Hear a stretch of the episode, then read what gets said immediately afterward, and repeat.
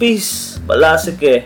Kayo po ay nakikinig sa QLIT, Cavite Young Writers Association Podcast. At kami, ang inyong mga kakulitan sa mga questions on lit.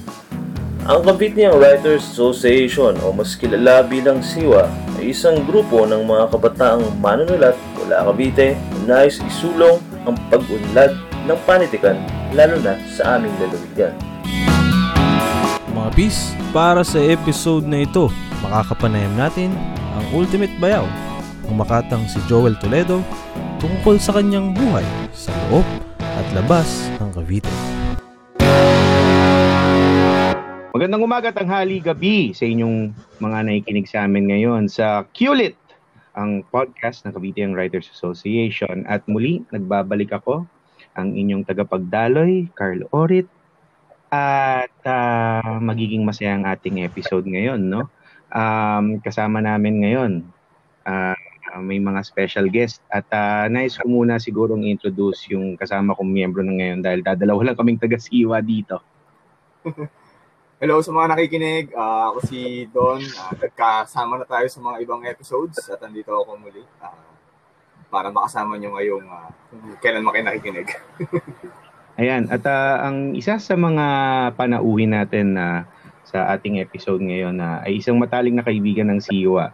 Um, marami na siyang naitulong sa atin, lalong-lalo na sa katapos lang na Cavite Writers Workshop uh, nitong nagdaang buwan, no? Yaw, pakilala ka naman.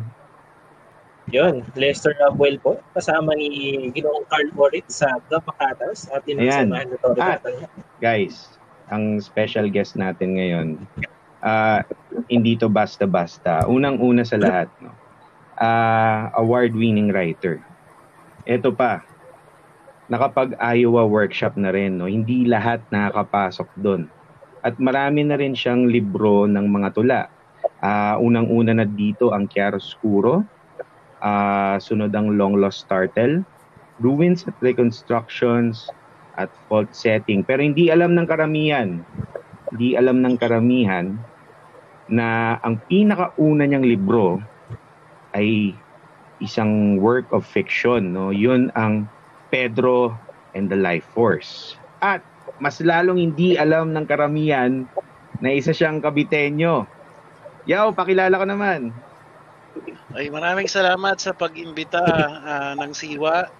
Salamat Carl, salamat Don. Uh, nakakatuwa naman na nandito rin isang kaibigan natin na si Bayaw Lester. Uh, it's an honor to be here for your podcast. Salamat, salamat. Ayan, yan po si Joel Toledo mga bayaw kung hindi nyo na nahulaan sa lib- sa listahan ng mga libro na sinabi ko kanina, no. Uh, nandito tayo ngayon para pag-usapan ang uh, poetics maybe or pero more on uh, yung buhay ni Joel simula nung nasa Cavite pa siya hanggang sa ngayon na nakatira na siya sa kasawiyang palad sa labas ng Cavite. Nasa QC na siya nakatira ngayon. Malapit ano, lang sa trabaho kasi. Ay, nagtatrabaho ko lang naman sa bahay mo, yaw. Ay, oo nga naman, ano, mag, makauwi na nga. Sandali, bye-bye. Kita tayo Ayun sa po. may kanto ng Dasmariñas. si Joel, kung di nyo po nalalaman, si Joel Toledo po ay tubong silang at uh, probinsyanong probinsyano po talaga ito ngayon. Pero ngayon nagkaroon na siya ng sophistication. Ayan. sophistication, wala yun. ito pa, uh, uh, trivia din sa mga tagapakinig natin. No? Si uh, Joel Toledo po, no? bukod sa pagiging uh, OG bayaw, no? siya rin po ang, uh, siya rin po ang uh, tawag dito, Bayaw Beast, no? Na kinikilala sa panulaang Pilipino. Bayaw Beast eh. No? Bayaw Hayop Beast. beast. Hayop. Hayop Beast. Yan. sa sobrang daming napuntahan niyang lugar, dumami sa sapatos niyo. Oh. Ganun kalaki ng narating ng isang Joel Toledo. Kaya Bigate naman pala. eh, pero hindi. Pero yun nga, mahilig lang po siya sa ano sa streetwear, sa hype hype beast fashion and uh, and, and the likes no dahil uh, ganun po kumita ang isang Joel Toledo no masigasig po talaga magtrabaho yan hmm, kasi pag lang nga sa trabaho mismo hindi marapa pera Inuubos agad. Kahit hindi na dapat. Anyway, uh, kidding aside, no, uh, balik tayo sa seryosong usapan. No? Tanungin natin si Joel. Oh, um, Siyempre, uh, kami ni ni Don at ni Lester no bilang kabataang manunulat. at, at lalo na sa amin ni Don na nagaling Cavite no. Paano mo isasalarawan ang Cavite na kinalakhan mo? Bayaw. Siguro iba-iba na rin ng konti sa kinalakhan yung ano eh, uh, Cavite. Uh, siguro bago ko sagutin, ang tanong diyan, nung bata ba kayo may kuryente na diyan? Oh, meron, meron na. Meron naman, di ba? May TV na ba kayo noon? meron, meron, meron. Oo. Ayun eh, yun ang kaibahan ng 80s siguro na well, hindi technically 80s, mga mid 70s na silang. Kasi if you alam niyo naman na ang silang eh hanggang ngayon parang untouched by time yung mga baryo diyan eh. Hindi yan masyadong nag-modernize. Agricultural pa rin yung konsepto nila ng pamumuhay. So imagine nyo kay transpose ulit tayo sa mid-70s martial law era kung saan tinatanong tin, uh, yung tinatapon daw doon yung mga sinasalvage nung rehimen na yon. Uh, so growing up in Silang in the martial law era, medyo madilim. And when mm. I say mm. medyo madilim, understatement na yon dahil talagang madilim. At totoo nga niyan, gasera lang yung ilaw namin until around 9 years old ako. Kasi mm. nung pagpatong ko ng 9 years old, or na, pagdating nung, ano ba sa Tagalog ang 9? Well, anyos yun. Ay, hindi pala Tagalog yun. Espanyol ng konti. Oh. Pagpalo ko ng 9, pangal, pang siyam na taon, yon Oh. Ayun, ah, uh, namatay yung aking lola. Doon lang naisip ng tatay ko na medyo practical naman siguro magpakabit na ng kuryente kasi mahirap pumunta sa lamay kung walang ilaw. So, uh, siguro, kasunod na rin yung tanong na yan is, medyo madilim. Madilim yung konsepto ko ng kabataan, mga bayaw. Naging maayos-ayos na lang siya nung pumalo na ako nung mga G's, ganyan. Nung pagpasok ng high school, ganyan.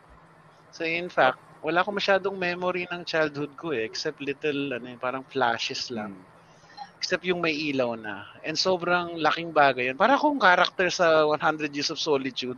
Katotoo lang. Ayun, parang, oh. the, yung tipong the day his father brought him out to see electricity. Mm. Ganon, hindi mm. ice. Ganon, ganon yung ano ko. Kaya bata pa lang, grabe yung para akong ano, moth drawn to the light. Mm-hmm. Yun yung kabataan na dinakihan ko. Pwede ko pang dagdagan yan mamaya, pero baka meron kayong gustong follow-up na tanong. Opo, opo. Yun nga, na-curious lang din po ako, no, kasi yung sinasabi niyong madilim, very, very rural, rural martial law era pa siya, no, na very terrible time in, in the, in, sa kasaysayan po ng, ng Pilipinas, ano. Um, saan po yung parang paano doon nahubog yung ano niyo po yung or paano yung yung pagkahilig niyo for for literature for writing parang pa, paano po siya naka-influensya using uh, like all good things, usually happy accident yan eh. Mm. Tipong nung bata kasi ako, wala ngang kalaro. Yung tatay ko kasi siya yung tipong militar kasi yung tatay ko eh. Siya yung tipong okay. tao na ayaw niya na may kapitbahay. So yung bahay namin, wala kaming immediate na kapitbahay. Alam niyo naman sa silang, puro mga lote lang yan at lupa. Susunod mo na uh, kapitbahay, medyo malayo na.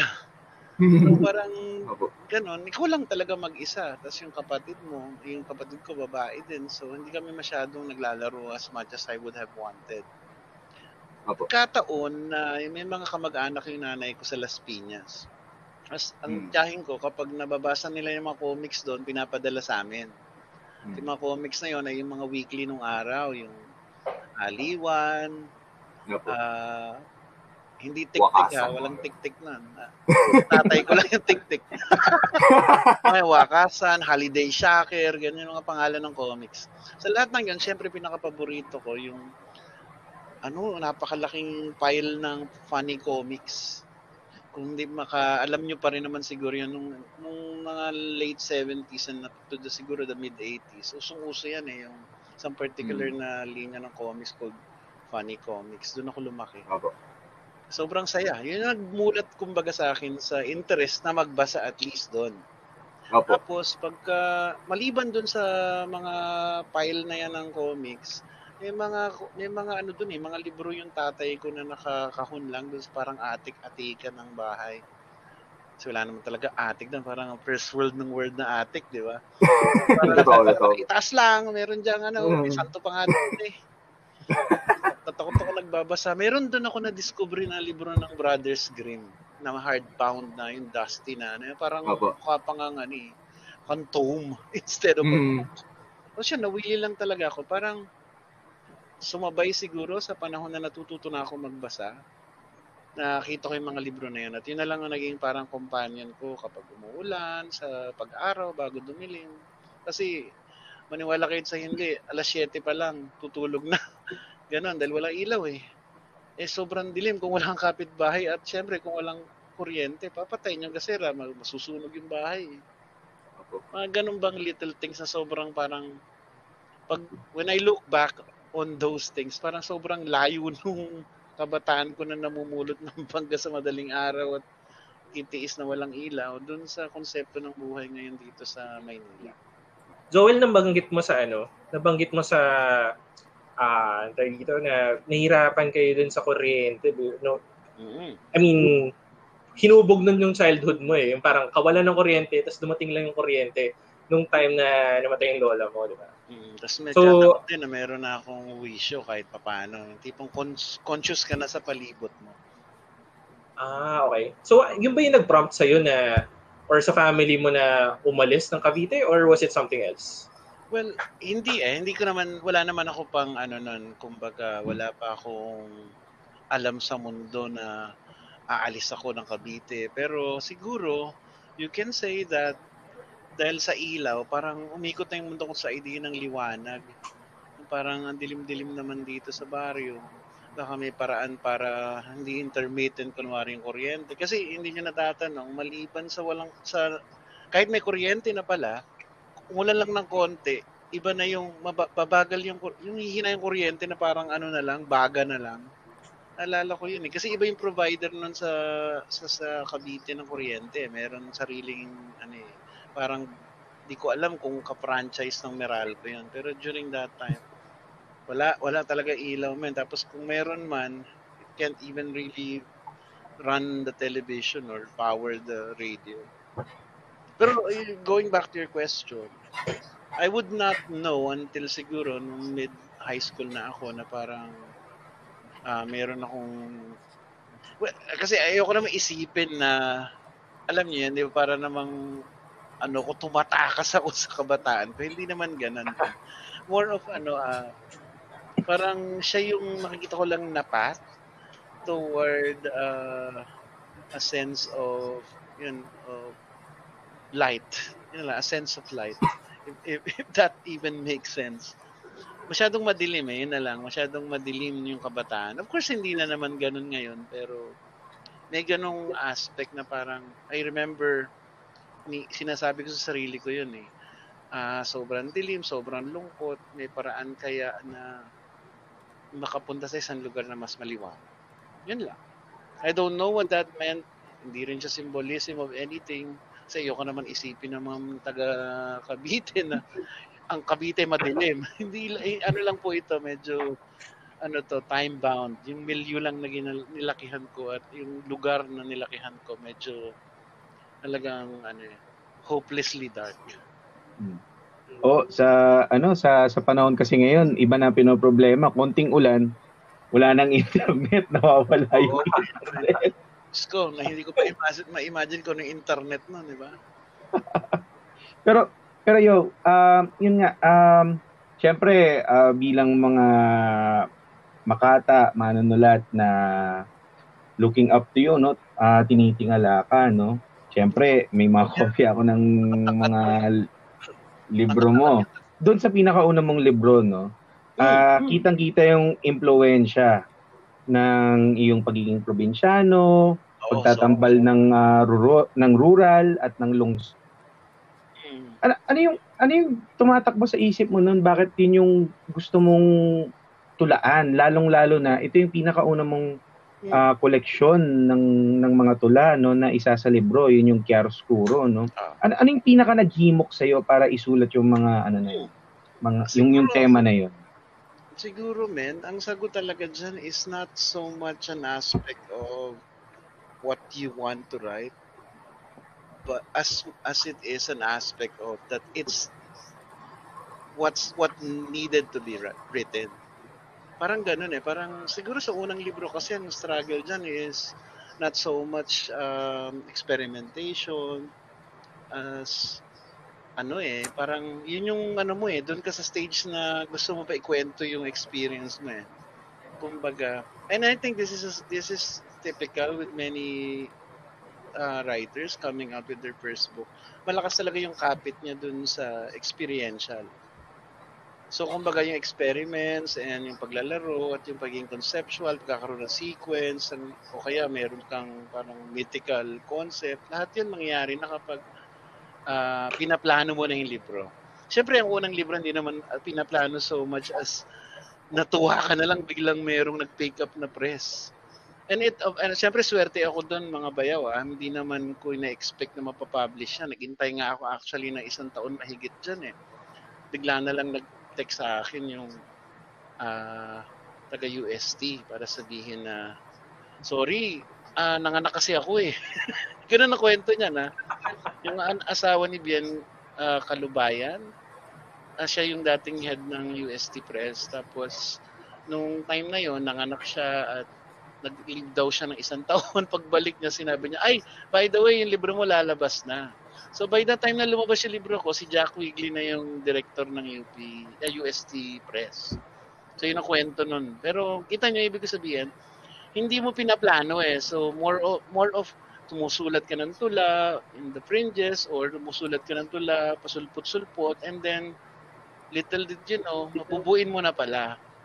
Na-gets nyo ba? Hindi siya so much pinlano as yung mga dinadala ka para isulat over over the years. Tapos kinumpile sa unang libro. Usually gano'n naman ang nangyayari sa unang libro mga men.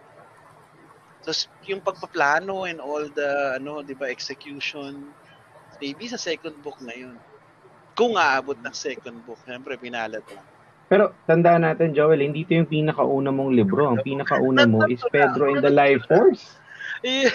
Ito yung pinakauna mong libro ng koleksyon ng mga tula. Pero ang pinakauna mo is Pedro and the Life Force, which is a, a fantasy ah, novela. No, at may may siyang fiction, no? Ako ako ah, never ako nakakuha, nakakita ng kopya. Alam ko lang na it's from Giraffe ah, Publishing na unfortunately hindi ko na nakikita sa book Oo nga, sa sale. book sale lang yun. So, So, ko nga dito, may tag ng book sale, ayokong tanggalin kasi panalo yun eh. At ang hirap makahanap. Siguro baka may mga tanong si, si Lester tungkol dyan bilang siya ang nagmamayabang na kumpleto siya ng mga libro ni Joel Toledo. Hindi, hindi. Kompleto ako dun sa ano. Kompleto ako dun sa ah, poetry. Pero yung Pedro in the Life Force, yun ang wala ako. Actually, maganda yung kwento niyan mga men eh. Yung bata pa ako noon in my early 20s, naka-t-shirt nga ako ng Mad Honey dun sa likod niyan. May picture pa sa likod ng grunge band. Ah, nagsisimula ako mag-masters noon tapos yung isang kaklase ko sabi niya, may kilala ako na ano, na publisher. Si Miss Rodriguez. Baka gusto mong ibigay yung sinusulat mo. Kasi gumagawa ka lang dahil ano yan, pag unang libro na fiction kasi ano lang siya eh, ah, parang embodiment of influences, parang Tolkien na inappropriate ko sa Pinas. Ganun yung kwento niyan. Tapos, yun, pinalad lang na ma-publish.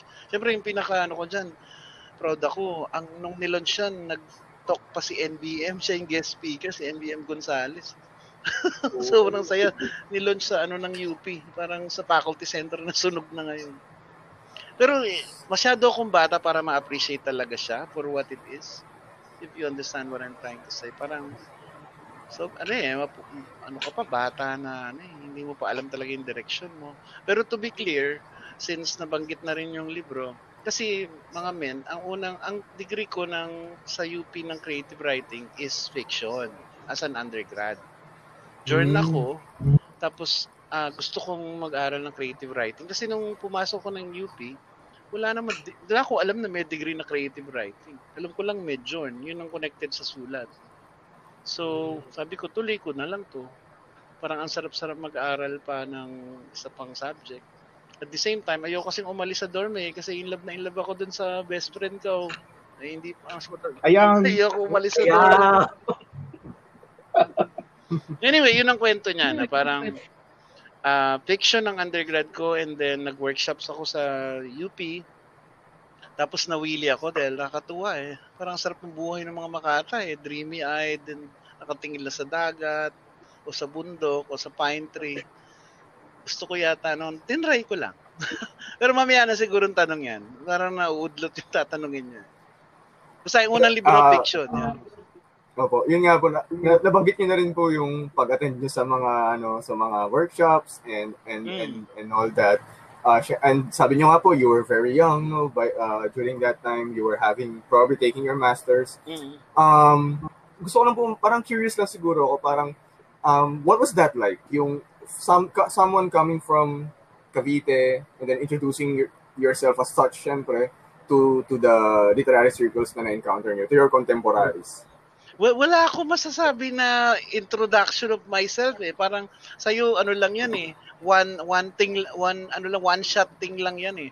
Hindi ko iniisip siya na introduction. Parang eh, maliit lang ako na mundo doon na parang yes, nakapaglabas ako ng libro. Tapos masayang masaya ka na doon, hindi mo iniisip yung politics and yung if, if, that's what you meant. Ah. Hindi ko iniisip yung makilala ako. Iniisip ko lang malabas tong libro at sobrang pinalad ako na may isang mabait na publishing house who was willing to publish my book. So kumbaga doon yung mga aspekto ba ng pag pagsusulat na connected sa socializing with other people or yung concept of ano ba impact nito sa panitikan sa Pilipinas. Sobrang layo sa utak ko noon. Iniisip ko lang noon, ayos, may libro ko. Yes, I am the Tolkien of the Philippines. Mga ganun lang. Na, yung sarili mo lang yabang ba? Bata pa eh, Opo. mapusok na ano. Wala akong alam sa anything na konektado doon. Siyempre, yun, saya-saya mo lang, may libro ka, marireview sa Ecologian, sobrang saya mo, ganun. Nothing more than Pero- that, promise. Opo, pero may mga challenges po ba kayong parang na-encounter ah, nung kayo ay nagsisimula bilang someone Mm. coming from the province? Ah. May mga challenges, ano pong mga challenges? Well, unang-una kung napapansin, obvious naman na napapansin nyo, hindi kasi ako tu- tumutula o nagsusulat sa Pilipino. So, ang hirap din nun, yung proseso ng how do you fine-tune your English, tama ba tong ano ko, past perfect tense ko kapag nagkikwento. Di ba, lahat naman yung dinadaanan natin eh. So, hindi ko rin, wag sana niyo na akong tanungin doon ha, kasi hindi naman ako naniniwala na Komo English ang pinili. Hindi siya aspect ng ah, mas maganda kasing lengguwahe ito. More of cir- Mm. circumstantial lang. Siguro kasi kung ibabalik natin sa sinagot ko kanina, yung mga libro na binabasa ko dun sa atik-atika ng bahay namin sa sila, ay English. At sabay ko na rin halos natutuhan magbasa ng Filipino at magbasa ng English, kaya ako nawili. Siguro mas na-challenge ako doon sa idea na yun. Pero hindi Mm. naman ibig sabihin na hindi ako marunong Tagalog. Eh, yun nga ang pansin ko, Joel. Eh, nung natira ka na dyan sa Quezon City, nawala na yung May punto. punto ako din eh. Anyway, no, lumalayo tayo, off tangent na. Parang ganun, ang in terms of challenge siguro doon, balikan ko lang yung tanong Opo. nito kasi ang gulo kong kausap eh, sorry. Okay lang po. Um, ramdam mo lagi yung sense of insecurity ba? Na baka ah, twice removed kasi eh. Una, di ka na nga taga Maynila, you're seemingly quote-unquote pandering to a, a metro audience, one. Two, ah, hindi ka, ibang language pa ginagamit mo, hindi yung Filipino na sinasa, sinibig kas, kumbaga, hindi yung wika ng kabataan mo sa probinsya. So parang yung siguro yung nagdala rin to, be, to get better to really work on the language. Challenge siya. I, I, I- think it was really a challenge. Kasi, first year ako sa UP, takot na takot ako sa speech eh. Kasi baka hindi ako makapag-English ng diretso. Yung mga ganun ba? And I think, kayo po, in your opinion, ito rin ba is still a challenge today, especially for young writers na nangagaling Oh, halimbawa definitely. ng I, I would think, sig- maybe, uh, well, definitely because iniisip ko yung sarili ko na sitwasyon eh. Pero baka naman hindi na ap- applicable baka naman mas global na yung ano access ng mga kabataan ngayon sa sa concept of what's rural and what's well, sabihin na lang natin may internet na kasi. So mas mabilis na rin siguro yung uh, adjustment kumbaga. Assuming na isang uh, gustong sumulat mula sa probinsya ay pumunta na Maynila para mag-aral mas madali yung ano adjustment. Kasi naalala ko pagdating ko ng UP inaaway ako nung pinagtatawanan ako ng mga klase ko na taga Pobeda mga ganyan. Bakit ganyan ka magsalita? Puro mura ka dikit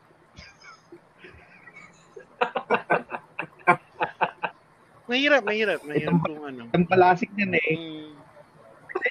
inyo eh, pagkatapos ang ano eh, may mura. Oh, parang normal lang kasi nung high school ka, ganun ang salitaan niya. Tapos, oo oh, nga, no, wala na pala ako sa pakuran ng ano, may baka na school sa likod.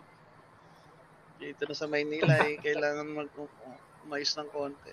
So parang ano rin po, ano, iba, iba rin ang tingin nila sa inyo, ano? Oh, for sure. writers from Manila, iba rin ang naging tingin sa inyo as someone coming from the province. So, actually, kasi hindi naman nga yun ang unang degree ko, eh, hindi naman creative writing, mas join. So, I guess mas, ah, hindi ko naramdaman yon until siguro nung kinuha ko, nag-pursue na ako ng creative writing degree. Mas nakikita ko yung concerns. Hindi naman yung pagkatao, more on yung concerns. Sintulaan nila, yung bahay nila, a certain gadget, or a certain concept na medyo ah alam mo na urban yung pinanggagalingan. Pagpasok ko ng creative writing as a degree, yung tinutulaan ko, mga papaya. Hindi, hindi tinutulaan na, sinusulat ko sa mga essays ni Ma'am Jing Hidalgo, kumbaga, sa klase niya, or mga kape na bumubunga, pamumulot ng mangga pag umaga. Kasi, parang naghahanap ka kasi ng, hindi, ng bagay na alam mo na totoo sa'yo. Yun yung una kong naisip na gawa ng mga stories or essays bago pa to yung tula, guys. Siyempre, iba pa yung tula. Mamaya pa yun. Pero extension din siguro kasi yun ng concerns na hindi mo masabi naman sa sa storya. Pinag-uusapan na rin natin no yung uh, naging karanasan mo yaw. Hmm.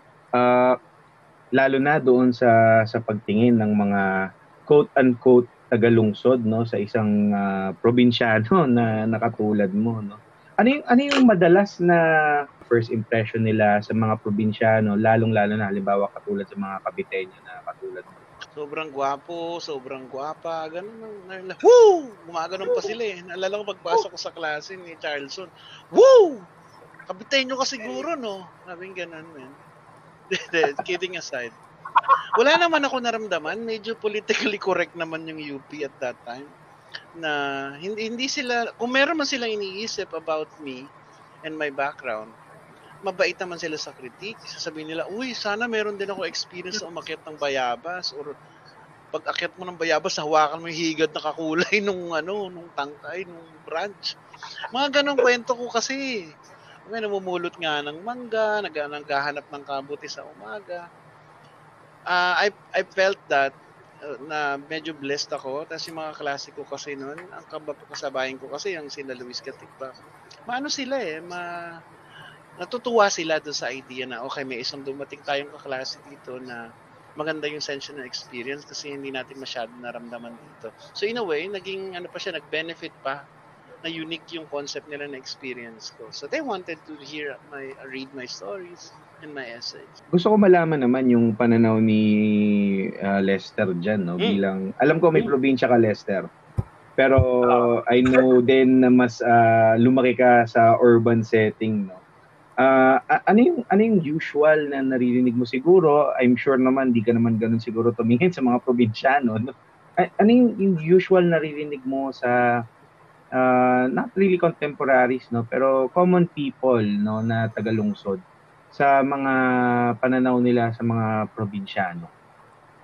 Ayun. Eh, well, mostly talaga negative yung naririnig ko sa mga tagalungsod. Pero uh, na ano na nakasalumuha ako na parang ang dating eh kay show taga uh, mas uh, mas uh, kulang sa karanasan o kulang sa dunong yung ano yung mga tao galing probinsya o kaya may kaka, kakaiba yung asal kumbaga uh, mura ng mura tulad ko tulad ng mga lungsod.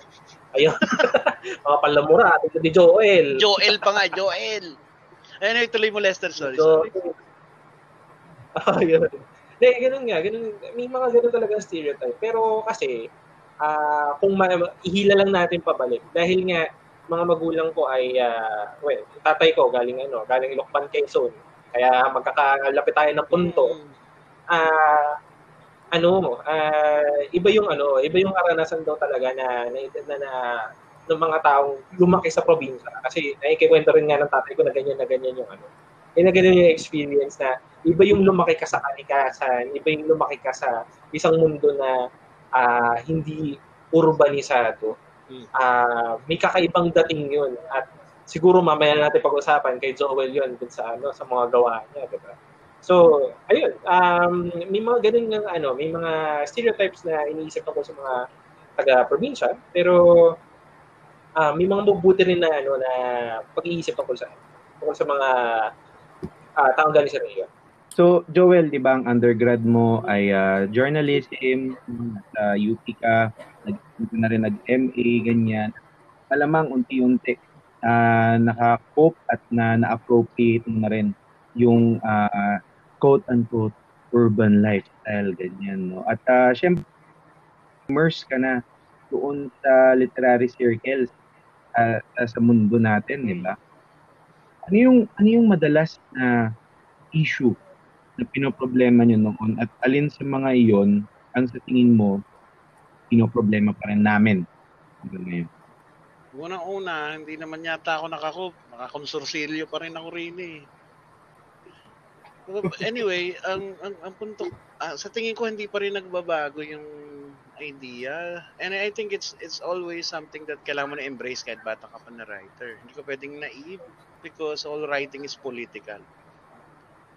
At some point dapat tanggapin mo na pag naglabas ka ng trabaho, kahit na publish pa lang, wala pang libro, may political implication na agad siya. eh. In terms of the circle na ginagalawan. Siyempre, may sarili tayong parang institution, quote-unquote, na magsasabi kung ano ang tula, nagsasabi ko ng storya, ang magandang essay. At yan, merong masasabi kahit sa circles lang nila. Mapapansin ka kapag naglabas ka ng libro. At syempre, may mga award-giving bodies that, uh, again, quote-unquote, makes the ri- make the writer. So, um, at some point siguro, kapag bata ka na, mak- na makata or manunulat, hahabulin mo yung affirmation na yun eh. Habulin, hahabulin mo yun. Uh, and at some point, parang, ito hindi ko alam kung I'm speaking for all of us ha, pero parang at some point din, parang ayaw mo actually na nun. Ayaw mo ng, a part of you doesn't want to be super sociable o gusto, mas gusto mo na magsulat from a certain perspective and without mingling too much with other writers. Ah, natural lang yata yan sa kahit pa wala tayo sa Pilipinas. Siguro, again, the gist of my statement there is mas nagiging political yung writing the more you uh, meet other writers. Mas mararamdaman mo yung mga little things like meron palang ganitong konsepto, bakit nanalo tong ganitong tula, uh, ba't ka nasaktan kasi yung isang tula mo pala hindi type ni ganitong writer. You have to live with those things kasi ginagalawan mo na ano eh, little vacuum sa Pilipinas. Uh, yun, kailangan tanggapin natin yun. Ha? Hindi lahat mapiplease mo. Um, siguro ano, Sir Joel, parang ma- makapagbigay ka ba ng like, ano pa, mas specific na na issue dun sa, I mean na kinaharap mo noon or, or ng mga contemporaries mo Ah, sige, with your sige. circles dati Okay. na, think, na hanggang ngayon parang young writers like us, Okay. andito pa rin siya. Opo. Um, ito hindi ito mali ah. Hindi ito issue ng uh, that it was uh, th- that we have it better now. It's just that Mm. during the 90s, sobrang lakas ng ano ng formalism. Yung dictates ng formalism sa pagsusulat sa Pilipinas. In fact, all our major workshops are founded on the on ang foundation nila ay formalistic. So, naturally, at some point, may magre-rebelde doon. Anyway, babalikan ko muna yung formalism. So, ang, ang tendency tuloy, yung training ng batang makata or batang manunulat, kung storya or essay sa sinus ginagawa mo, is medyo formalistic yung training. Wa, bakit siya nagwo-work? Kasi ti, pwede mo ituro yan eh. mas madaling ituro ang something from a formalistic perspective. Now, kung napapansin din nyo, habang pumasok tong the, the new millennium, kasi ngayon na tayo, nasa 2020s, parang may quiet disdain ba ang mga younger writers sa sa quote-unquote tired concepts ng na nanggaling sa Russian formalism. Okay, again, hindi yun mali. It's a way of writing. It's just that uh, sa post modern situation natin, dahil sa atin nga post para tayong ano eh, post Macondo eh. Sa nangyari sa Pilipinas ngayon, gabi kasi gobyerno to. Ah, hindi matiis eh. Okay lang yun, Parang ano, naman, eh, it, it begs, it, it necessitates writers to go outside the polish and sheen of formalism.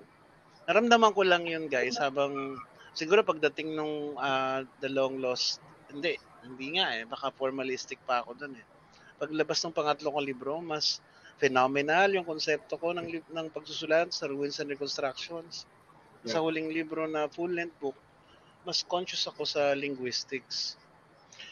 Me- eh, sorry kung ang dating parang nag-move toward the theoretical and the conceptual pero nanggagaling talaga siya sa ano eh sa I guess any writer would a part of us disdains a younger writing that we had kasi gusto mo kasing umalagwa pa eh. Gusto mo pang mas matuto Mm. ng o mag ma-refine yung craft.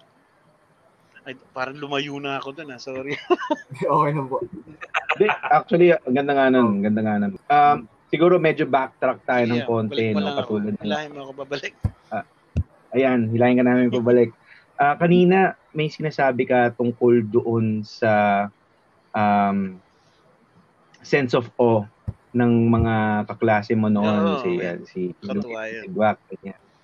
And ah, I think isa siya sa mga kalakasan ng isang writer na galing sa sa probinsya no. So bukod doon, ano pa yung ibang mga halimbawa ng isang probinsyanong writer no na edge niya compared to ah, writers na talagang na namulat, na nagkaisip, nagkawisyo sa sa urban setting ganyan. At ano sa tingin mo yung idinadagdag o iniaambag pa ng isang probinsyanong manunulat sa panitikan natin no sa kabuuan? Yung kasi kapag lumaki ka sa probinsya, ang most likely itatanong sa iyo ng taga Maynila or or ikaw mismo magsasabi sa taga Maynila dahil nainis ka na minsan. Nakaakyat ka na ba ng puno? Yung mga ganyang tanong ay importante kasi given yan eh sa isang taga probinsya. Malapit ka sa damo. And when I say damo, literal na Carabao grass ha. Huwag kayong mag- mag-isip na kung ano-ano malapit ka sa Higad, malapit ka sa Bulate, malapit ka sa Bulaklak. So I guess from the phenomenal con- concept or perspective, ah, ang laking lamang yan eh, ang laking advantage ba na mas maluwag yung mundo mo. Hindi ka na sa likod ng isang may purunggo na gate. Instead nandun ka sa ano, sa ano, sa mga palay, or sa amin wala kasing palay sa silang eh nasa ano ka, nasa itaas ka ng mangga kasi yung tatay mo hanapin ka para paluin. So kabisado mo na paano umakit ng mangga kahit madilim. May issues eh, no?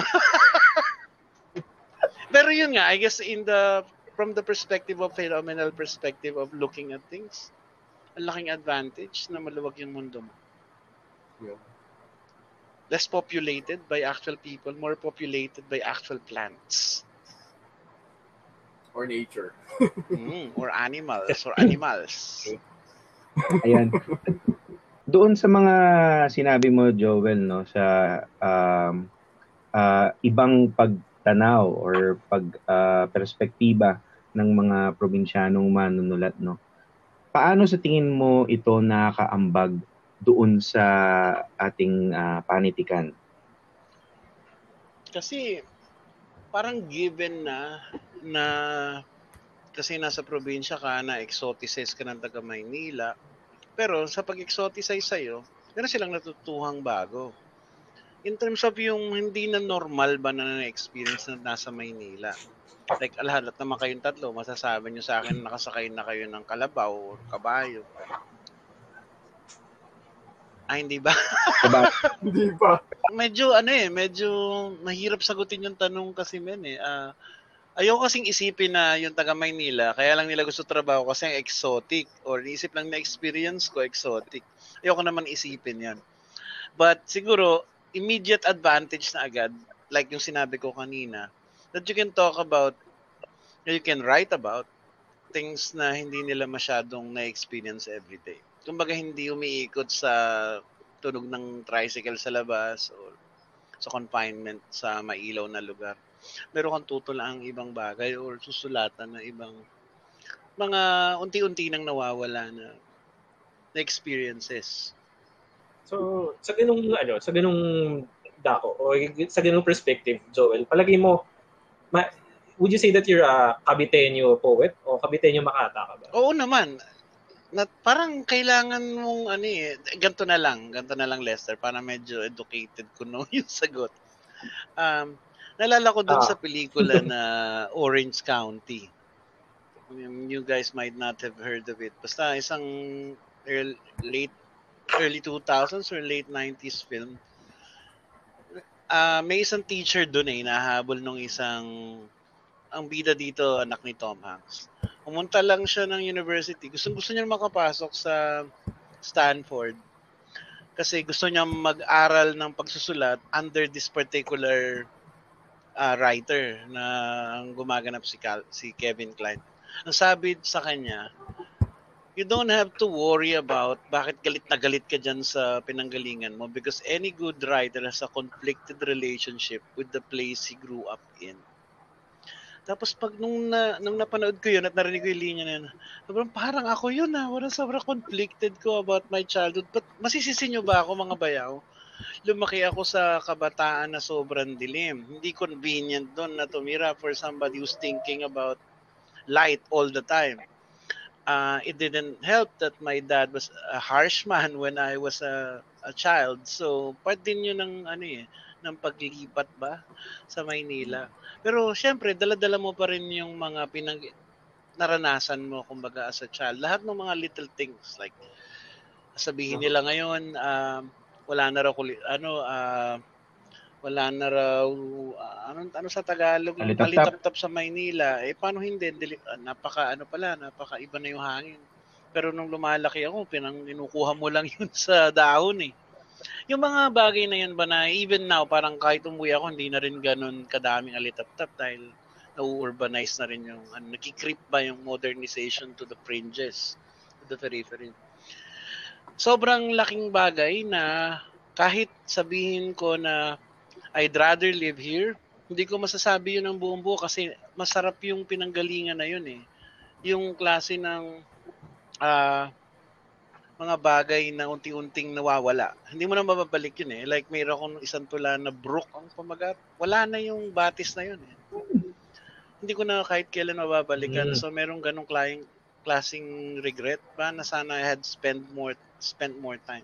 Then again, ayoko namang i-justify na kaya lang ako nasa Maynila dahil conflicted nga ako. Masyado na kaya yata maging matanda para maging conflicted pa convenience na lang siguro dahil malapit nga sa trabaho katulad ng sinabi ko kanina sa simula nung ating panayam.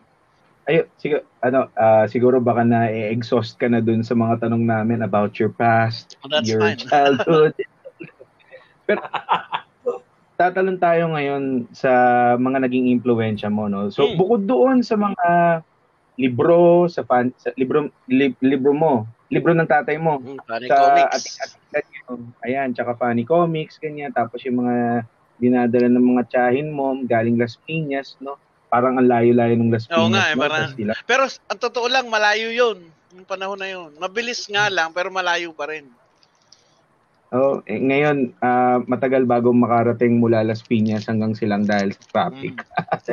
yung sabi mong urbanisasyon, no? Mismo. Pero yun nga, labas doon sa mga naging impluensya mo nung kabataan, um, sino naman yung mga naging ah, nagkaroon ng malaking impluensya sa panulat mo habang nasa nagsisimula ka na, gusto mo na mag-publish, nandun na yung pagkapusok mo na matuto pa at ah, pag-igihan pa yung ma pagtula mo no sino sa kalalakihan sino sa kababaihan ganyan Siguro, bago, bago kasi nga ako tumula, ah, mas fiction yung hin- ginag- hinahabol ko. At ang hilig-hilig ko noon, nung pagdating ko ng UP na mag, ano nga, uh, mag-book hunt. So, puro book sale yan. So, before pa nawili sa tula, yung mga binabasa ko, yung mga fantasy writers from Ray Bradbury to uh, Neil Gaiman. Kasi nung lumalabas yung mga comics in early 90s, di ba? Inibenta pa yung Sandman. Nawili ako doon. Tapos, um, paglipat sa tula, mga foreign ano muna, uh, influences. Siguro si Luis Glick, yung una. Or Glick, kung paano man i-pronounce. Tapos, uh, sa Filipino writers, kasi nga, nagsusulat nga ako sa English, so ang naka-influensya sa akin na malakas talaga nun as a younger poet, or would, uh, trying to be aspiring poet, si Eric Gamalinda. Curious na ako na, anong akda po ni Eric Gamalinda yung Zero Gravity.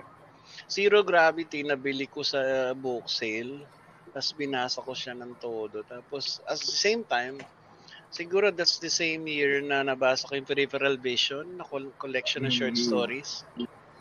So sabi, ang galing naman ito, tumutula na ng wasak. Ah, yan na nga.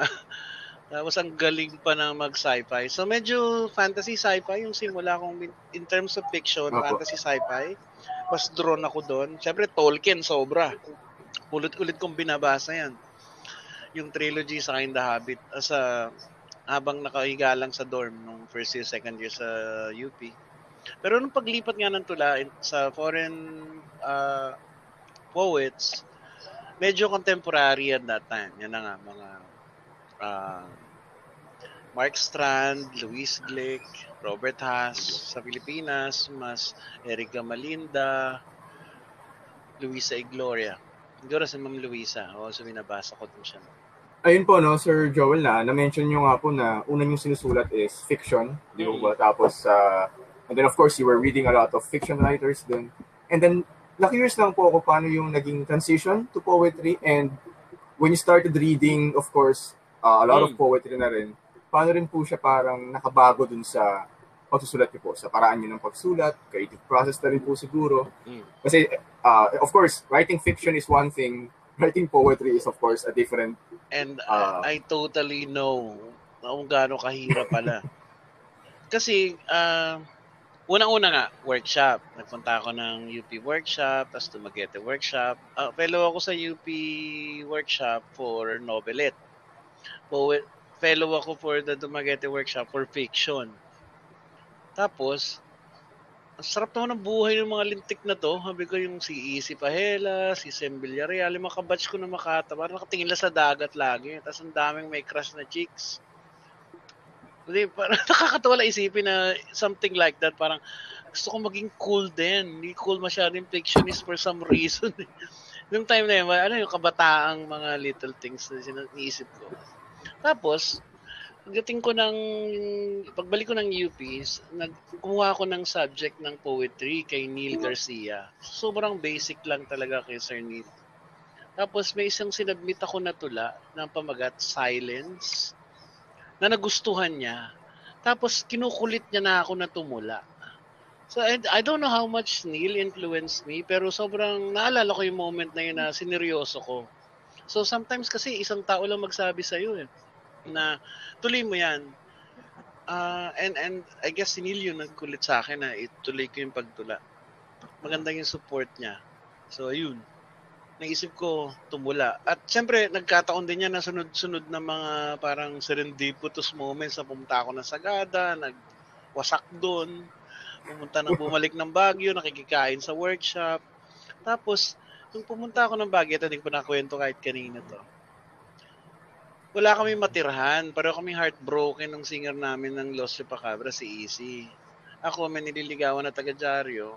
Hindi ko alam kung sasagutin ako hindi. Siya naman, binrake siya ng girlfriend niya. Pagbaba namin from Sagada, kasama namin yung ibang Makata, si Sandra Roldan, si Eddie Ronya. Sabi ni Easy, bigla na lang, Dude, ayoko pang bumalik. Tapos pagtingin ko sa kanya, ako rin. Ang ginawa namin, naghanap kami ng paraan para makastay sa Baguio kasi nagkataon na pagbalik namin, workshop yon. So ginagawa namin, doon kami kumakain sa workshop. para wala kali makatipid kami, 2,000 na lang yata pera ko noon. Eh. So nakikita kami sa bahay ng, at ito yung clincher dyan, nagkataon, sa bahay ni Luisa Igloria. Doon sa mismong kwarto niya kami pinatulog ng kanyang an- napakabait na anak na si Jenny. Doon kami natutulog ni Easy paggabi at yung shelf sa, sa gilid, may mga libro dyan ng mga Robert Haas, ng mga Mark Strand, ng mga Louis Glick. Alala ko na napaka-importante na nakuha ko yung libro na House on Marshland ni Louis Glick. At daladala ko yun habang dalawang linggo pang natira na nasa Baguio. At yun na yata yung talagang sineryoso ko yung pagtula. Ngayon, doon sa sinasabi ni Don na struggle ba from the transition, kung mapapansin nyo, pag binasa nyo yung Tiaros puro ulit, makikita nyo na napaka-narrative kong magtumula sa unang libro. Kahit yung mga tula na moths, ganyan. Para siyang structured na short story. Even my lines are long. Kasi ga- nanggagaling ako sa fiction eh. So, even though siguro meron kahit papanong uh, lyricism, mas narrative yung thread. And I guess yun talaga yung implication kapag nagta-transition ka from fiction to poetry. Ayun. Med- medyo naranasan ko rin yan. Oo. Oh, man, mahirap talaga, mahirap kasi parang how do you cut lines properly? How do you enjamb a line? Mga ganyan. Hmm. Kailangan mo pang aralin not by reading theory per se, but by reading more poets. Kailangan i-cultivate natin lagi yung so-called envy of other poets' work. Away ko dyan, ano eh, yung um, si Joel ang original na nagwawasak sa Baguio at Sagada. Pag ano, pag broken heart. Ano yun? So, mo- move over bro, dating tol call tadhana. Kasi si Joel ang. At naging poet siya, Oo. di ba? Ah, siguro. Importante, di ba? Broken hearted sa norte, ano? Iyak-iyak pa kami nun, eh. pinagtitripan namin yung gripo. Yung tipo makita mo lang yung gripo na may tumutulo lang na maliit nung gabi. Sabi ni Isi, tingnan mo yung gripo, umiiyak. Sa lungkot-lungkot namin nakaba nakatingin sa gripo. Yung mga dinadala talaga sa atin ng heartbreak eh. Ayan. Okay, iwas tayo ng konti dyan sa Heartbreak sa Norte. Ah, kakagaling ko. Oo nga pala, sorry. Oo ka pala. Okay lang, okay lang. Okay lang, okay lang. Anyway, going back to the... anyway, go... going back to our questions, no? Bago pa tayo ah, lumihis sa usapan, no? Yun yung mga naging influences mo sa sa, sa panulat, yung mga pagbabasa ng mga ibang writers. No? Pero ako, curious din ako na malaman kung paano nagkaroon ng impluensya sa iyo yung lungsod. Coming from uh, the barrio, the province, no? Paano nagkaroon ng impluensya sa iyo yung lungsod sa iyong panulat, no? Hindi lang siguro sa sa panula, no? Doon din sa fiction mo. Siguro, ano, ay, naramdaman ko lang talaga yung influence niya pagdating ng pangatlong libro, yung Anvil na libro na kulay blue. Una, namatayan ako ng ina. So, ang laking bagay na meron kang ano, pinagdadaanan ba? Tapos pinipilit mong i, ano, i, hindi ilabas men eh. Parang i-temper ba? Natut kaya ko bang tulaan ng mga bagay na ganito ka, ka-personal? Ah, siguro it helped that it didn't help of course, but nagkataon lang na it was the year na na salanta ang buong Maynila ng Ondoy. So kung mapapansin niyo yung ruins and reconstruction, sobra niyang ba- balan and it, I- it was my way to try to find balance between the phenomenal and the personal. At the time na naramdaman ko na na importante pala more than romanticizing your childhood is involvement kung nasaan ka na. Ramdam na ramdam ko na na-influensya ng undo, yung mga kaibigan na nawala ng bahay, nakitira sa bahay mo, ah nawala ng gamit, ganun. Sobrang lakas nun sa sa poetics ko during that time. Yung pag, pagsabay nung dalawa na yun, naramdaman ko na this was my book of trying to say that napaka-hipokrito ko naman kung sabihin ko na lahat ng tutulaan ko ay yung niro-romanticize ko na kabataan ko when ang, hanggang dibdib na yung baha dito. Mga ganun ba mga men? So yung pagdating siguro ng third book, I guess iba-iba rin siya for other, different strokes for different folks. But sa akin, by the time nung tumating yung third book, mas hindi na ako romancing the language so much as uh, trying to get more involved in where I am. Ah, ah, siguro po ano ko lang, kasi ah, someone who has read, you know, uh, some, bod- some of your works then, especially yung na-mention niyo po na, na book, ano, ramdam ko nga dun sa mga tula po yung, yung struggle and then yung attempt then to bridge, going back na rin siguro po dun sa topic ng rural and then the urban, ano, yung isa niyo pong tula dito yung local local language requirement. Mm. Isa siya, I think isa, isa siyang magandang example eh, nung pagkatampok sa sa rural sa isang urban audience. Ah, pero hindi lang siya pagkatampok kasi tinutulayan niyo po siya eh, no? So Mm. ang ganda, ang ganda lang na nasa last parts pa siya ng book. So parang ah, do you feel po na ano, siguro ah ito na naapektuhan ka na po ng lunsod and this is your work na sinasabi niyo nga po na parang doon niyo naramdaman ano po yung yung Mm. yung change na yon um parang um nung nung nung siguro po in the middle of writing your next book ano na po yung pakiramdam kasi I think the the ruins and reconstructions is more of like the transition Correct. and then yung last part po parang ay yung latest niyo po or yung the, the book following that ano na po yung pakiramdam when you're conceptualizing it like um ano na ba siya parang uh, compared dun sa transition work paano niyo na po siya uh, uh, isinadalumat no parang kinonceptualize or opo Ah, yung huling libro kasi, at least yung huling full-length book, yung fault setting, mas ano siya, matagal siya doon eh. Parang ilang taon ko siya bago na ilabas. So, iba-ibang experience na rin yung dinaanan ng libro.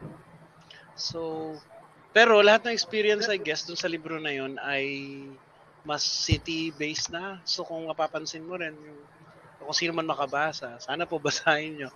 Ah, meron siyang mas malinaw na, ano, kumbaga, latch sa buhay Maynila.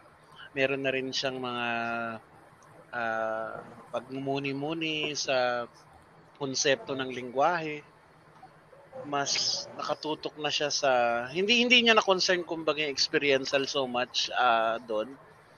Hindi na siya iniisip ko ngayon eh kung may mga may mga tula siya about grief, about ano trying to recover pa rin from, from sadnesses. Pero ma- marami na rin siyang tula na ang gusto niya ay ah, maging conceptual na yung pagtingin ba sa pagtula.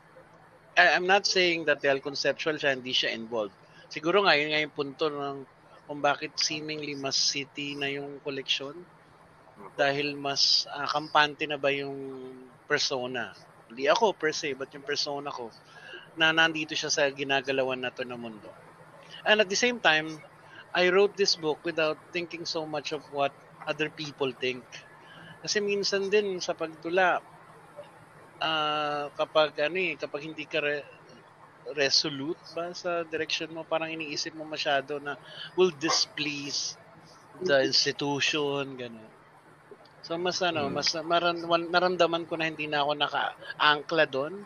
But at the same time, naramdaman ko na mas city poem siya.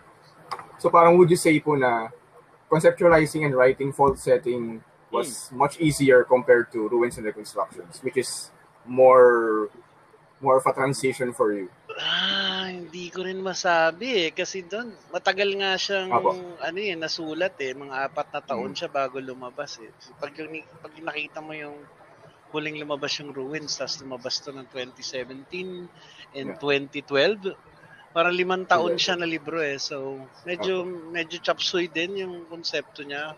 Kung ba, kung naghahanap ka ng sequence at clear na transitions, hindi ko mabibigay yun eh kasi wala siyang ganong klaseng one year kind of ito dinaanan ko in a year. Yung Ruins and Reconstruction, transition man siya, it was the year na ang dami nangyari. Na Mm. sabay-sabay, oo. Ewan ko, I I mean, what do you feel about looking back through all of these experiences nung ano, nung pagsusulat mo? Ano yung ano yung ano ba? ah, ano yung pangaramdam mo ngayon nakita mo yung mga pagbabago, yung changes mo from book to book? Ah, how, how do you make of that? Si, ah, ganda ng tanong kasi may mga kilala ako ng Makata na pag tinatanong mo nila sa unang libro nila, sabi nila, ah, kalimutan mo na yan. Kasi may dedication pa to a girl, mga ganon. Hindi naman yata ako may ganong issue with my my past, with my first book. Siguro kasi na, tinanggap ko na lang na yung unang libro ay mas tula nga siya about the self eh. Para siyang exorcism eh. Pagdating ng second book, mas playful. Pagdating third book, mas phenomenal. Pagdating ng fourth book, mas conceptual. Parang natural transition ba, Lester? Pero hindi ko sinasab... Uh, si, siguro, I guess, ang punto ko dito, natural sa Makata na mag ano, mag-iba sensibility. The same way na ang hilig mo sa hobby, nag-iiba din over time. Kuwari, si Carl Sa si Carl Orit, Carl, dati uh, mga lomo na camera, tapos biglang ngayon gusto na kutsilyo na matalas. Mga ganun ba? Hindi mo masasabi yung trip mo na pupuntahan at some point. O halaman pala yan, mahilig din sa halaman. Uh, I think nat- natural lang na magbabago yung sensibility mo and it also is of course an aspect of the poets you read and the poets you prefer kasi pwede nating pasukin dito ang maraming mga sensitive sensitive topics ng bakit uh, maraming batang Makata mas mas kaya nilang tanggapin ang trabaho na let's say ni Michael ano Uday ba yun o ni Rupi Kaur or ni Lang Liang lang Liam. Anyway, nag natin pasukan yan. Nabanggit ko lang na isang aspect yun talaga na hindi pwede mong tanggalin sa experience ng pagsusulat ng tula or pag-appreciate. Uh, yeah, it's you brought it up as well. Uh, you're formed by uh, a lot of things. Uh, your writing is informed by a lot of things, a lot of experiences beyond those you read. Uh, mm. Kung ano yung kung ano interest mo, etc.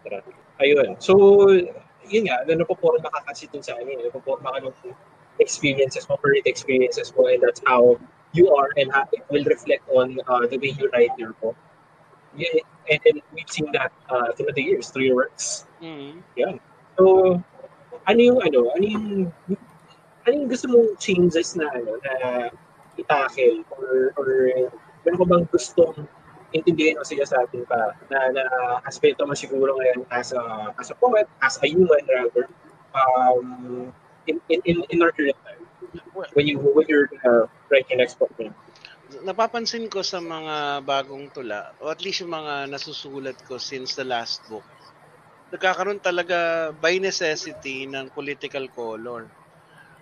At dahil siguro mas siguro masaya na rin ako na mas nararamdaman ko yung need for it now kasi mas napi-filter ko yung what I can say in uh, with ano with great restraint and at the same time with the with the sense of how to say it without sounding as though you're uh, pontificating or uh, carrying a propagandistic tone uh, lahat naman tayo merong opinion kunwari sa panahon na to sa sa the way the government has been handling the crisis, the yung health crisis in particular and other things that are happening right now. Pero necessary, necessary na tulaan yung nangyayari. Um, siguro yun na lang na naiisip kong sagot dyan, Lester. You can't escape where you are. Eh. So tutulaan mo talaga yan because people will always, when they look back at your work, assuming na binabasa tayo in, let's say, 100 years from now, this poet came out and started writing poetry during the time of this particular uh, leader. Anong mga nasulat niya? It, you will be incredibly remiss kung wala ka nasulat about the political situation. So, naramdaman ko yun eh. Walang makata na hindi affected by that. So, parang malaking kasalanan na rin yun kung hindi ka maapektuhan ng milyon mo. Ayun. Wasak, wasak.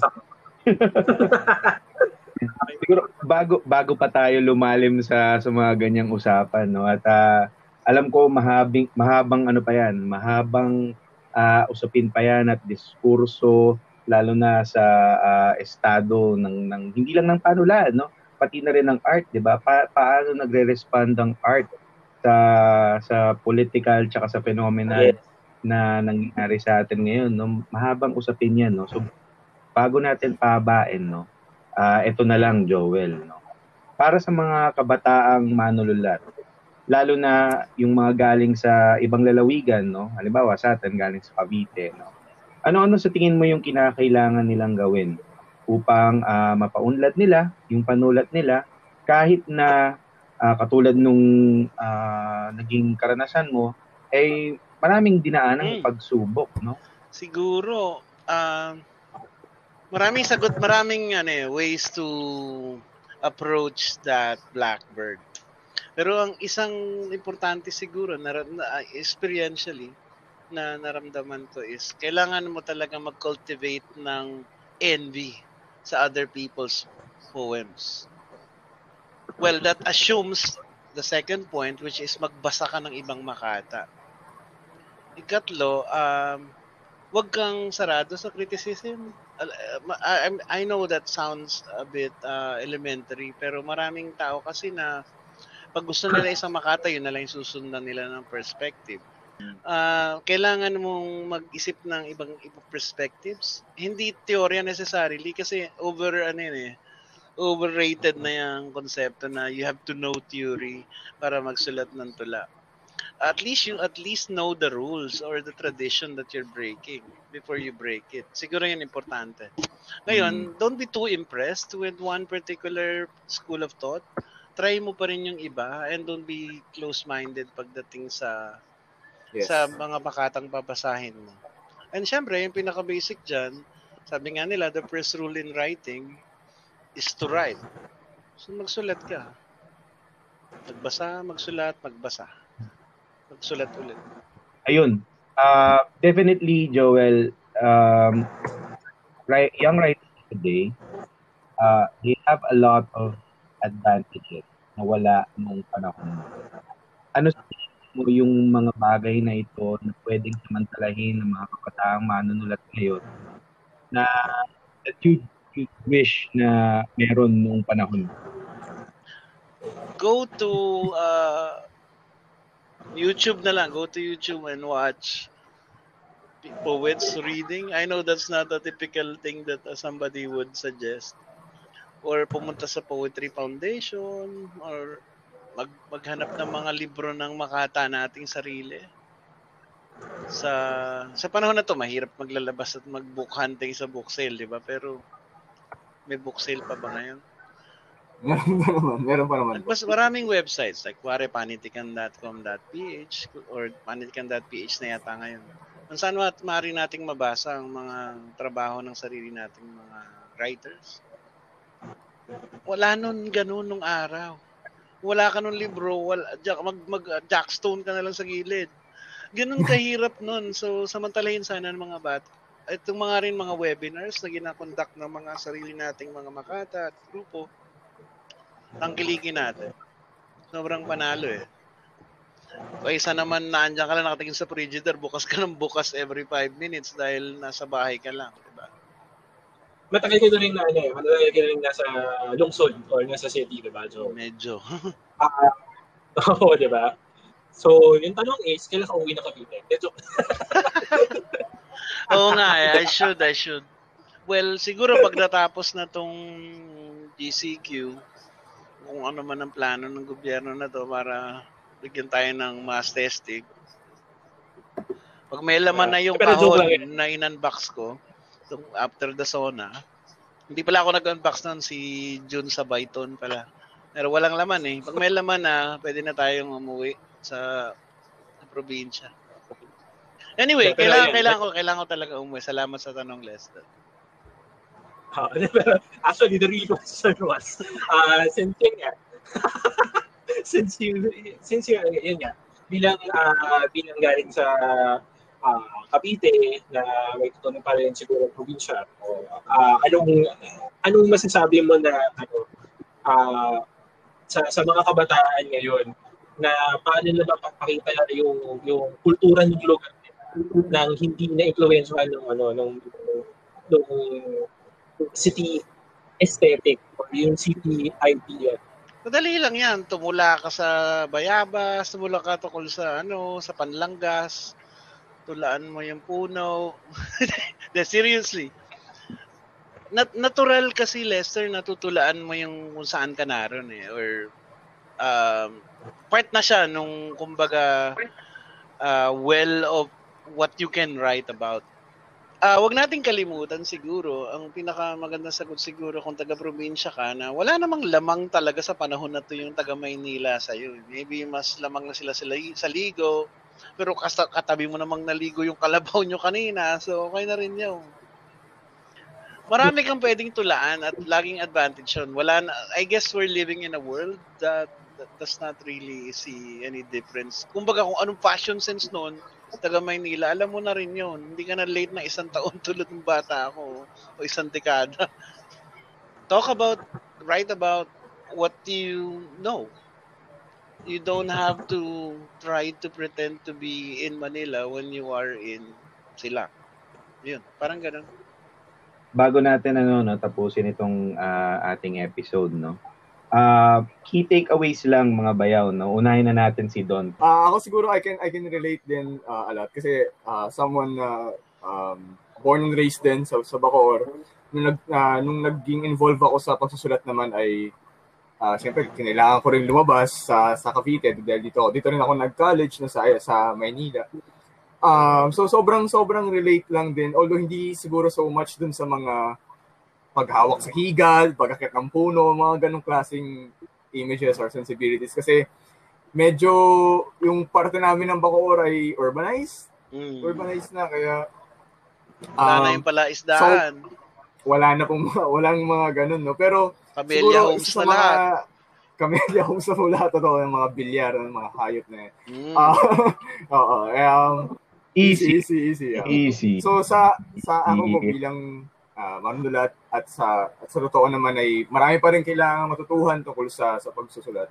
May ma- malaki siguro yung tulong yung sinabi niyo na normal na normal na magsulat ka talaga muna for the self and then as as as you proceed to your projects eventually um may mga babalikan ka may mga tatawirin ka Mm. no and then minsan lilikha ka uli ng mga kailangan mo na namang tawirin No, kapag Sa may, may baha, eh, tatawarin mo talaga. Paano ka uwi? Oo nga, mga ganun Naman po. sana So, na magkaroon pa ng baha ulit. Pero, sa, sa akin Yan po ganun. sa akin din po ganun. And bilang teacher na rin po, ano, bilang bilang teacher, um, tingin ko mahalaga rin sa mga estudyante. Kung may mga estudyante man nakikinig nito na nag-aspire na na mag na sumulat or kung may assignment sa kanilang creative writing classes ano na sundin natin yung advice na magkaroon tayo ng envy with other writers. Um, not not envy to be insecure, no, but you know, naman. eh, oh, envy in a sense na i-admire siguro natin, tignan natin anong klaseng, anong, anong mga tinutulaan nila at baka kaya rin nating tulaan or baka may mas matulaan pa tayong uh, kakaparehan sa kanila. Ano. At magbasa, magbasa, magbasa. I think that's that's something that we can't stress enough and of course magsulat. Siguro yun din po. At uh, kahit ako minsan, patuloy ko pa rin siyang iniisip and hindi pa rin ako tingin ko successful in a lot of ways din. Pero getting there, getting there. Definitely. Yan, maraming salamat doon. Ah, Bayaw Lester Abuel, ah, key takeaways natin sa sa panayam ngayon, no? Especially coming from your ah, perspective. Hindi, ano, ah well, takeaway ko talaga is, yung ano, iba yung, iba talaga yung danas ng ah, taong ah namumuhay sa, sa ano, sa kabukiran, namumuhay sa, sa Cavite, yun nga.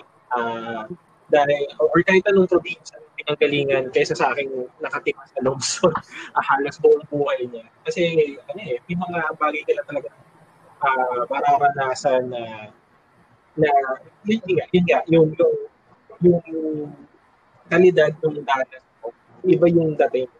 And it, it's not saying to exoticize na, ano, exoticize living in the province or in the regions, but uh, it's just saying that um, living in the province would, ano, is, is, is uh, helping you be closer to life.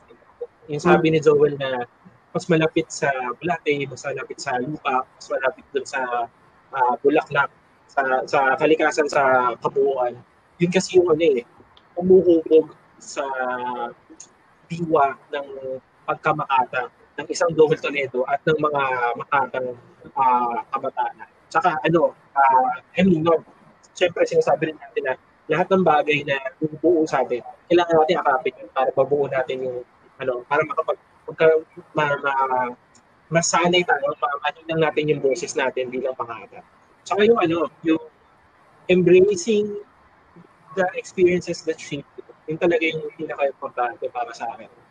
Lang, hindi lang na pansarili mo karanasan, kundi karanasan ng komunidad mo, na lumabas nga sa usapan natin kanina sa rules and reconstructions ni Joel. Kasi hindi pwedeng hiwalay ka talaga sa lipunan na uh, pinagkakalagyan mo. Uh, yun ang makata, makata na ano, yun yung makata alam mo konektado sa konektado dun sa komunidad sa tao sa bansa niya kinabili nila. Okay? Salamat Lester, kahit naka-auto-tune. Parang naka-auto-tune si Lester, eh, ang galing. I've been steering here, I find myself. Biro lang, Lester. Biro lang. Yeah, connection pero connection yun issues. pero show eh. eh kailangan mayroong auto-tune. I know. I know, I know. anyway, sususugan ko lang yung sinabi ni Lester, no? And dun na rin sa mga sinabi ni Joel kanina na hindi kung hindi dahil nakatira ka sa lungsod ay exactly. mas nakalalamang ka na agad sa mga sa mga nagsisimulang manunulat, manunulat na galing sa probinsya.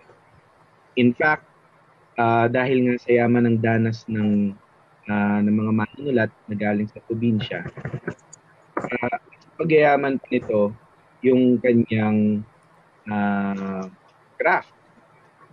Ang kabiat lang sa akin, no, caveat is kailangan mong uh, iugat yung sarili mo. Para sa akin, yun ang pinaka take away, no? Na walang nakalalamang kung saan man tayo nang galing. Bottom line, kailangan mong iugat yung sarili mo. Kung saan ka nang galing at kung saan ka nakatanim ngayon. Ayan, as a plantito Galing. myself.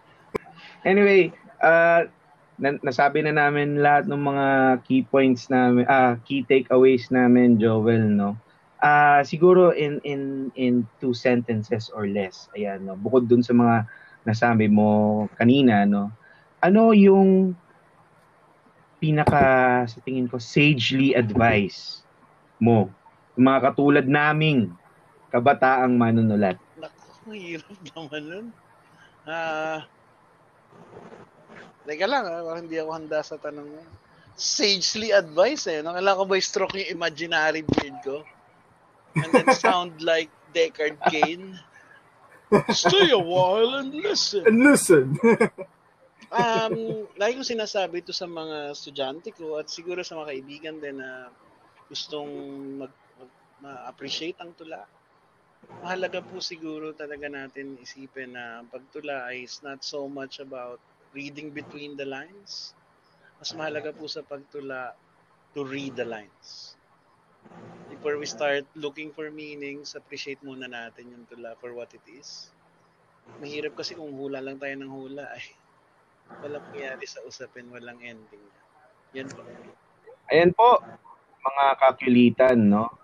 Uh, dito po nagtatapos ang aming episode with the Joel Toledo. At sana po ay makinig kayo sa aming susunod na episode, I'm very sure na napaka-interesting at ganito rin ka-engaging ang aming susunod na episode. Kita-kits po ulit tayo mga kakulitan sa susunod na episode ng Hewlett, the Kabitiang Writers Association Podcast.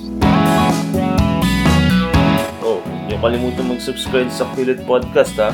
Hanapin niyo kami sa Spotify, Stitcher at Google Podcast. Pakilike mo rin ang aming Facebook page, Cavite Writers Association. Maraming salamat po ulit sa pakikinig. Next tayo mga peace!